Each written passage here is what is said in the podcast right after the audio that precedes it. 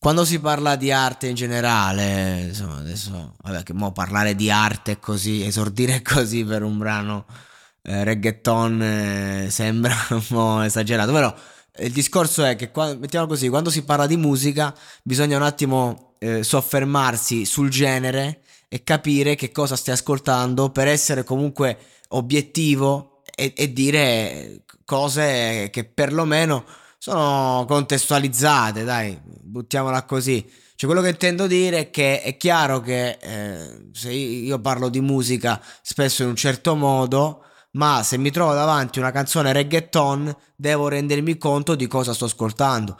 E un brano reggaeton di cosa ha bisogno? Ha bisogno di avere insomma, un, un una certa tipologia di ritmo, ha bisogno di avere una certa tipologia di melodia.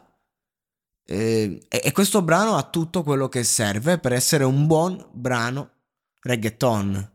Quindi, paradossalmente, anche se magari questo è un genere che non mi rappresenta, che magari non è proprio il mio preferito, io comunque so capire e so apprezzare. Innanzitutto, complimenti a Fred De Palma per la scelta del fit. Cioè, mh, mm, insomma, Justin Quiles, si pronuncia così, me ne frega un cazzo. Comunque è, è un bel nome nell'ambiente. E Fred De Palma aveva bisogno come il pane di fare insomma una bella ittona, no? Con un nome grosso magari, eh, che, che, comunque gli dia quel, quel, senso internazionale, perché Fred De Palma ragazzi è uno che i suoi 2 milioni di ascoltatori mensili li racimola un po' eh, da, da, da, tutte le parti del mondo, eh, soprattutto per quanto riguarda la Spagna e l'America Latina e, e quella roba lì, quelle, quelle zone lì e quindi di conseguenza Fred De Palma è un artista internazionale. Fred De Palma è come Morata. Ecco. Ed è molto bravo appunto quando lo, lo metti a giocare da centrocampista offensivo.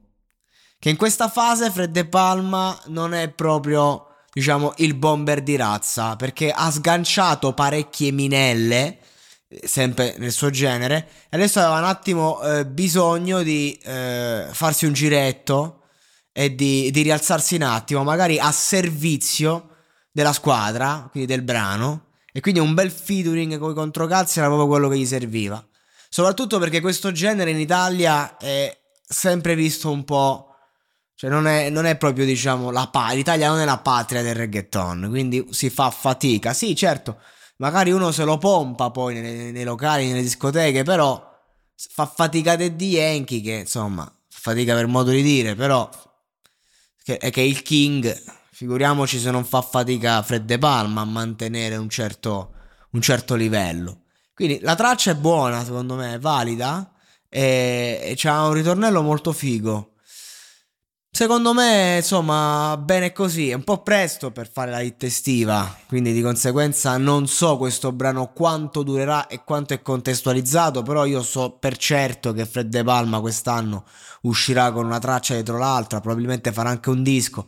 Quindi, insomma, eh, forse questo è un antipasto. E se questo è l'antipasto con un nome del genere e con una sonorità del genere, alzo le mani. Bella per Fred. Faccio un grosso in bocca al lupo perché comunque è uno che non molla un cazzo e quindi comunque merita rispetto. Poi insomma, sto a parlare come se fosse condannato a morte. Cioè, è uno che comunque guadagna quello che noi comuni mortali non guadagneremo in una vita ed è uno che comunque la vita se la gode, no? Però ecco, diciamo che quando sei in cima in cima e lui ha fatto delle hit in passato che l'hanno veramente messo in cima in cima e, e sei, diciamo eh, vivi quel successo da hit, no? Eh, a un certo punto fai i conti con te stesso e, e ti inizi a chiedere: ma io chi sono? Che cosa sto facendo? Dove sto andando? Ecco, e questa mi sembra una bella risposta alle sue domande.